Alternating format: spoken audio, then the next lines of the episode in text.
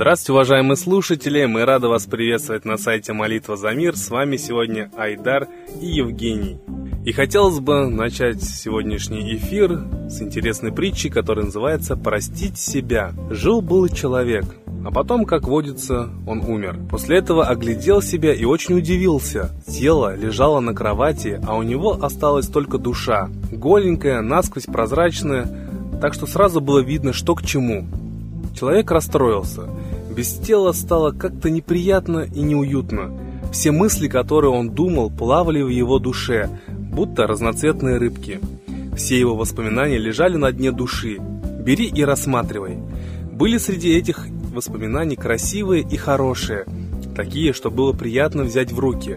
Но были и такие, что человеку самому становилось страшно и противно. Он попытался вытрясти из души некрасивые воспоминания, но это никак не получалось. Тогда он постарался положить наверх те, что посимпатичнее, и пошел назначенной ему дорогой. Бог мимолетно посмотрел на человека и ничего не сказал. Человек решил, что Бог в торопях не заметил других воспоминаний. Он обрадовался и отправился в рай, поскольку Бог не закрыл перед ним двери. Прошло какое-то время, трудно даже сказать какое, потому что там, куда попал человек, время шло совсем иначе, чем на земле. И человек вернулся назад к Богу. «Почему ты вернулся?» – спросил Бог. «Ведь я не закрывал перед тобой врата рая». «Господь», — сказал человек, — «мне плохо в твоем раю. Слишком мало хорошего в моей душе, и оно не может прикрыть дурное. Я боюсь, что всем видно, насколько я плох». «Чего же ты хочешь?» — спросил Бог, поскольку он был творцом времени и имел его в достатке, чтобы ответить каждому. «Ты всемогущий милосерден», — сказал человек. «Ты видел мою душу насквозь, но не остановил меня, когда я пытался скрыть свои грехи. Сжалься же надо мной, убери из моей души все плохое, что там есть. Я ждал совсем другой просьбы, ответил Бог, но я сделаю так, как просишь ты. И Бог взял из души человека все, чего тот стыдился. Он вынул память о предательствах и изменах, трусости и подлости, лжи и клевете, алчности и ленности. Но забыв о ненависти, человек забыл и о любви, Забыв о своих падениях, забыл о взлетах. Душа стояла перед Богом и была пуста, более пуста, чем в миг, когда человек появился на свет. Но Бог был милосерден и вложил в душу обратно все, что ее наполняло. Тогда человек снова спросил, «Что же мне делать, Господь? Если добро и зло были так слиты во мне, то куда же мне идти? Неужели в ад?» «Возвращайся в рай», — ответил Творец, «ибо я не создал ничего, кроме рая. Ад ты сам носишь с собой. И человек вернулся в рай. Но прошло время и снова предстал перед Богом. «Творец», — сказал человек, — «мне плохо в твоем раю. Ты всемогущий милосерден. Жалься же надо мной, прости мои грехи». «Я ждал совсем другой просьбы», — ответил Бог. «Но я сделаю так, как ты просишь». И Бог простил человеку все, что тот совершил. И человек ушел в рай. Но прошло время, и он снова вернулся к Богу. «Чего же ты хочешь теперь?» – спросил Бог. «Творец», – сказал человек, – «мне плохо в твоем раю. Ты всемогущ и милосерден. Ты простил меня, но я сам не могу себя простить. Помоги мне». «Я ждал этой просьбы», – ответил Бог, – «но этот камень, который я не смогу поднять». Вот такая очень мудрая и интересная притча, которая нам объясняет, что да, мы совершаем действительно ошибки, мы не идеальны в этом мире и стремимся к совершенствованию, но мы должны понимать, что когда мы падаем, то мы должны обязательно подниматься с колена и идти дальше. И если же мы совершили ошибки, то мы, естественно, должны покаяться, попросить прощения у высших сил, да, у богов за то, что мы себя вели неподобающе, и должны в себе это простить, искупить и идти дальше, чтобы больше таких ошибок не совершать, ну и, наверное, помогать другим людям не совершать таких же ошибок. Ну а сейчас я бы хотел передать слово Евгению. Здравствуйте. Относительно той фразы, которой заканчивается притча, это тот камень, который я не смогу поднять, уместно вспомнить э, теологические диспуты в Средневековье. Был очень популярный вопрос, э, такой с подковыркой, может ли Бог создать камень, который сам не сможет поднять. Потому что, с одной стороны, Бог всемогущ, И он может создать все. С другой стороны, если он создал камень, который не может поднять, если он не может поднять, как он тогда всемогущ? И один из теологов э, остроумный и блестящий ответ предложил, Бог уже создал такой камень, когда создал человека. Ну а заглядывая в календарь, мы сегодня вспоминаем о другом камне, можно сказать так. 107 э, лет назад, 30 июня 1908 года, в районе реки Подкаменная Тунгусска раздался э, загадочный взрыв, который оценивается в 40-50 мегатонн, что соответствует энергии самой мощной из взорванных водородных бомб – и это явление получило название э, тунгусского феномена. Э, чаще его называют тунгусским метеоритом по привычке, но э, заковыка-то в том, что на месте, где вот это произошло, не находят ни обломков этого метеорита, ни каких-либо следов его пребывания, ни даже кратера, который э, должен был бы появиться от взрыва такой мощности. Существует много версий того, что же это все-таки было, и э, одна из версий предполагает, что это были опыты с электричеством, с ионосферой э, Николы Теслы. Тесла как раз в тот период проводил э, опыты по передаче э, пучков энергии на расстоянии как раз через ионосферу, то есть через электрическое поле Земли. Рассказывают, что как раз в то время у Тесла видели карту Сибири, которая включала район, в котором произошел взрыв. Весной того года, 1908 в письме редактору Q York Time Тесла писал даже сейчас мои беспроводные энергетические установки могут превратить любой район земного шара в область, непригодную для проживания. За несколько месяцев до этого взрыва Тесла заявлял о намерении осветить дорогу к Северному полюсу экспедиции знаменитого путешественника Пири. В ночь на 30 июня многие наблюдатели в Канаде и Северной Европе отмечали в небе облака необычного серебристого цвета, которые, казалось, пульсировали. Кроме того, в те дни в десятках населенных пунктов Западной Европы и России наблюдалось интенсивное свечение неба, ночные светящиеся облака и необычайно красочные сумерки. Притом это не относилось к полярному сиянию. Несколько позже, в 1914 году, э, Тесла предлагал проект, по которому весь земной шар вместе с атмосферой должен был стать гигантской лампой. Для этого нужно лишь пропустить по верхним слоям атмосферы высокочастотный ток, и они начнут светиться. Как это сделать, Тесла не объяснил, хотя неоднократно утверждал, что никаких трудностей в этом не видит. Это было главное его изобретение – всемирная беспроводная система передачи информации и энергии. Передающая станция могла бы направлять электрическую энергию в любую точку Земли с учетом отражения от ионосферы, верхних слоев атмосферы и от самой Земли. Пользоваться ею могли бы все – корабли, самолеты, фабрики через особую принимающую установку. Эта же система могла бы, по заверению Теслы, транслировать на весь мир сигналы точного времени, музыку, рисунки, факсимильные тексты. Имеет ли все-таки тунгусский феномен отношение к опытам Николы Теслы или нет, э, сейчас остается только гадать. Хотя э, ну, есть логика в этой версии, по крайней мере, э, вполне вероятно, что если это было действительно просто передача пучка энергии на расстоянии, тогда это объясняет, почему не было ни обломков метеорита, ни кратера. Но стоит отметить, что в настоящее время по Земле существует масса, уже теперь масса станций, которые занимаются формально изучением ионосферы. Самая знаменитая из них станция ХАРП, расположенная на Аляске.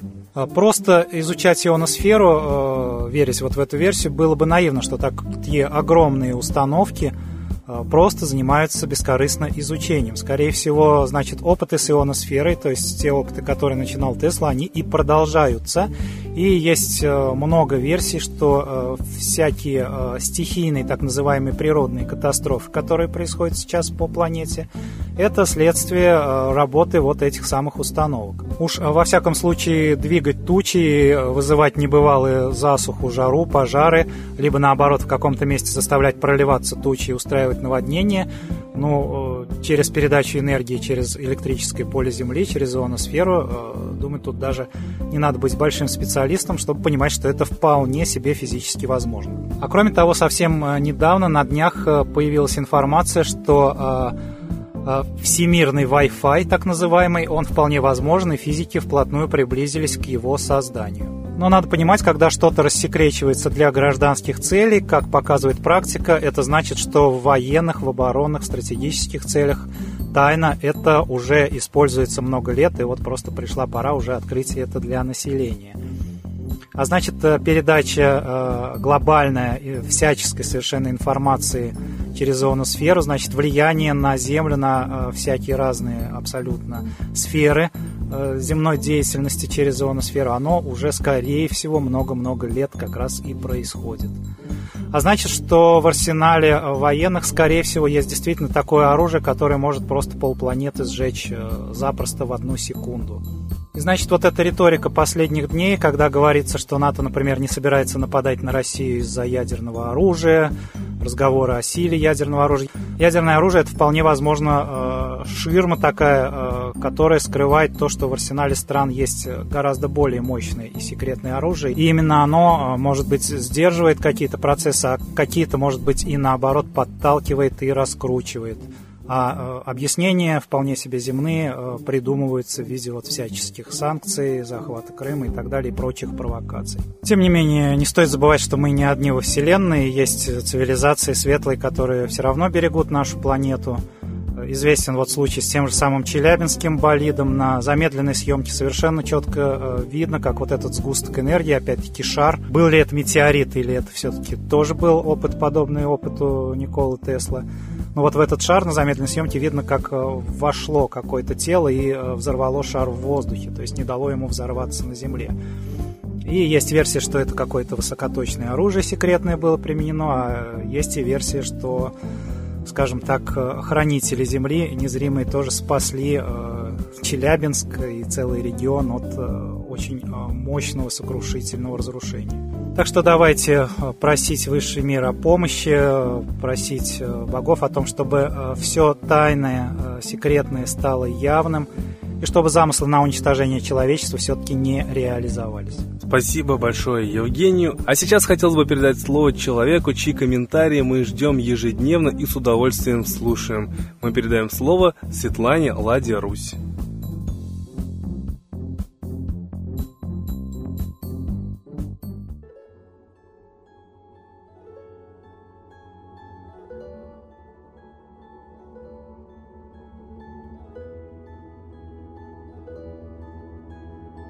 Уважаемые граждане России, мы уже устали слушать про санкции как оправдательный момент нашей бедственной жизни. Вот и сейчас Канада ужесточила санкции против России после того, как правительство Российской Федерации по указу президента еще на год продлило действие ограничительных мер против ряда иностранных государств, в том числе и Канады. То есть сначала российский президент уже санкции против них принимает, потом они против нас. То есть экономическая война началась, установление практически железного занавеса. Давайте посмотрим. Ведь действительно Советский Союз был за железным занавесом, и мы жили безбедно, мы жили очень богато. Оказывается, мы по всем показателям материального обеспечения граждане Советского Союза были богаче всех граждан капиталистических стран и по обеспечению молоком, мясом, товарами. А уж социальных-то благ у нас практически бесплатные были. Обучение, образование, и квартиры нам давали бесплатно, а уж ЖКХ-то стоило копейки, потому что все ресурсы своей страны мы потребляли бесплатно. Платили только за труд коммунальщикам. И дома на балансе содержали крупнейшие предприятия страны. И прибыль от этих предприятий шла в казну и нам, народу, потому что эти предприятия были народными, общегосударственными. Мы жили при социализме. И поэтому за железным занавесом мы жили безбедно, потому что у нас есть для этого все. Все ресурсы, в том числе и редкоземельные металлы, без которых невозможно космическое химическая и радиоэлектронная промышленность. Это к нам должны на коленях приходить и просить. А у нас все есть. Что случилось после 93 года, после Ельцинского переворота? И все отдано сейчас иностранцам. 95% иностранной юрисдикции всего в России. И аж депутат Федоров признает, что да, приватизация таки была именно в иностранные руки. Иностранные олигархи забрали страну. Что это, как не оккупация? Вот сейчас целое государство размером с Гонконг отдается кому? Китаю. То есть нас завоевывают без войны. И Америка с Англией, западные страны, и Китай. Они просто нас раздирают, делят. Как можно отдавать газ без прибыли даже Газпрому? То есть фактически за бесценок, как со своей земли они качают газ себе – китайца. Как можно отдавать электричество дешевле, чем российским гражданам? Китай идет газ Сибири. Мы просто колония, мы кормушка для них, они нами пользуются, а ведь мы могли бы без них жить безбедно, они без нас не проживут. Как мы им все это отдали? И вот сейчас санкции, санкции, санкции, потому что мы правы, мы защищаем украинцев русскоязычных. Да неправда, мы не защищаем их. Смерть началась только после того, как перешел Стрелков границу начал стрелков стрелять, да? Ведь не гибли украинцы, не было там войны. А российские граждане перешли границу с оружием в руках, поставили посты и начали стрелять. Это спецслужбы, а не российский народ. Мы не защищаем украинцев, мы провоцируем там войну, получается. И сейчас мы видим и российскую технику, и кучу отпускников с оружием в руках на Украине. Это, конечно, армия. Как нам в глаза по телевизору президент может смотреть и говорить, что там нет российской армии? Мы не верим. Мы дошли до того, что нас обманывает президент? Задайте себе вопрос. Я ему не верю. Да я и не верю, что это президент, потому что абсолютно не то лицо, что было в 2004 году по всем. Даже возрастным изменениям он не мог быть таким. И он не может быть так выглядеть свои 60 с лишним лет молодо. Понятно, что это все организовано спецслужбами. Лично я считаю, что власть в нашей стране захватил Запад через спецслужбы, через своих агентов под видом президента. Лично я участвовала в президентских выборах и вижу, что они именно силовым методом организованы. Все захвачено, и СМИ, и пропаганда. Цены олигархические, ни один рядовой гражданин избираться не может. Да, и условия законодательно принимаются такие, которые нарушают конституционные права равного всеобщего избирательного права. Не каждый может избираться, далеко не каждый может быть избран.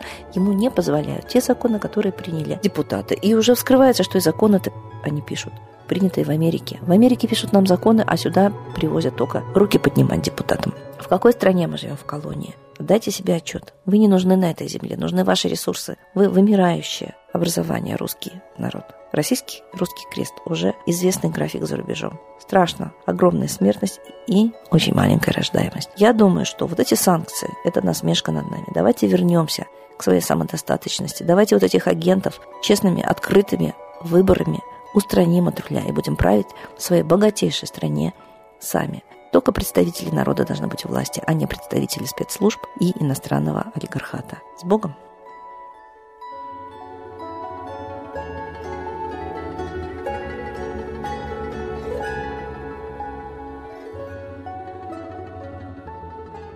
Огромное спасибо Светлане Ладе Русь. А сейчас, уважаемые слушатели, торжественный момент. Единая молитва за мир.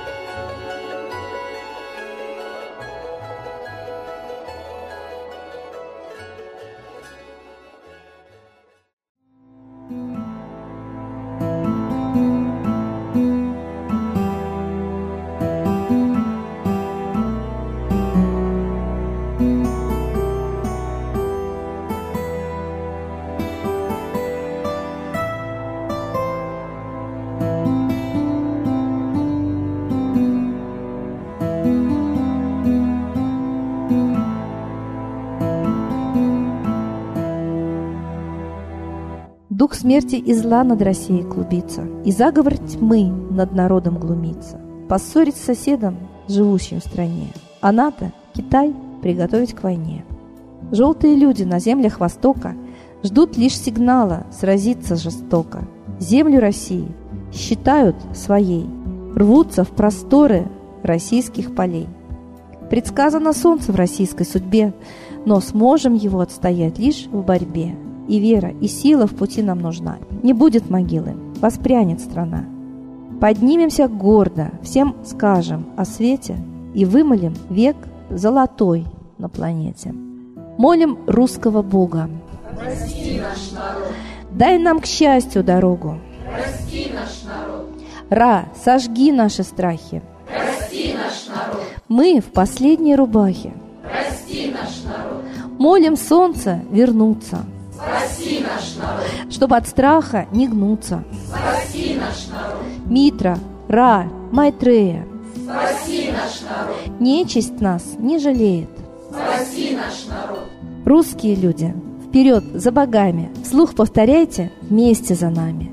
Если молитва уйдет в небеса, снова начнутся у нас чудеса. Честно и смело скажи свое слово. Русские боги помочь нам готовы. Хочу, чтоб нынче на Руси славление солнцу началось. чтобы светило в нас прожгло и ум, и душу всю насквозь, и чтоб сгорели в душах в прах и ложь, и алчность, и вся лень, и в наших солнечных сердцах зажегся б новый Божий день. Я знаю, солнце помнит нас, и солнце Митры взгляда ждет от тех, в ком лучик не угас, кто не забыл про небосвод, кто скажет Митре, я с тобой, я вспомнил предков высший дух, с Майтреей связаны судьбой, и славить солнце станем слух.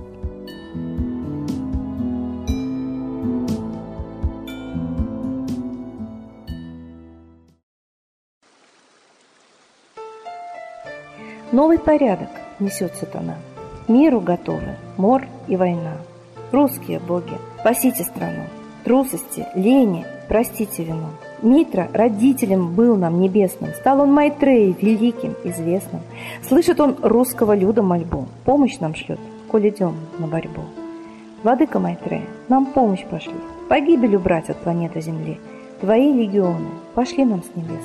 Народы с мольбой ожидают чудес. Господи, разум народам верни. Вновь наступили тяжелые дни. Снова войска на готове стоят. Снова на смерть посылают солдат. Брат поднимается снова на брата. Мы в эгоизме и лжи виноваты. Верим предателям рода людского. Мир наш над пропастью гибели снова. Полный, тотальный контроль наступает. Карта раба нас свобода лишает.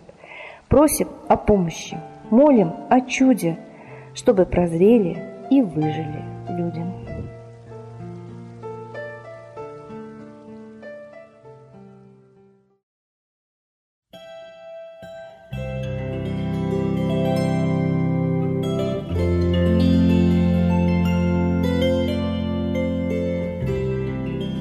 Спасибо всем, кто принял участие в единой молитве за мир. Будьте уверены, что мир стал лучше. А мы ждем вас и всех ваших друзей на следующей трансляции. До свидания.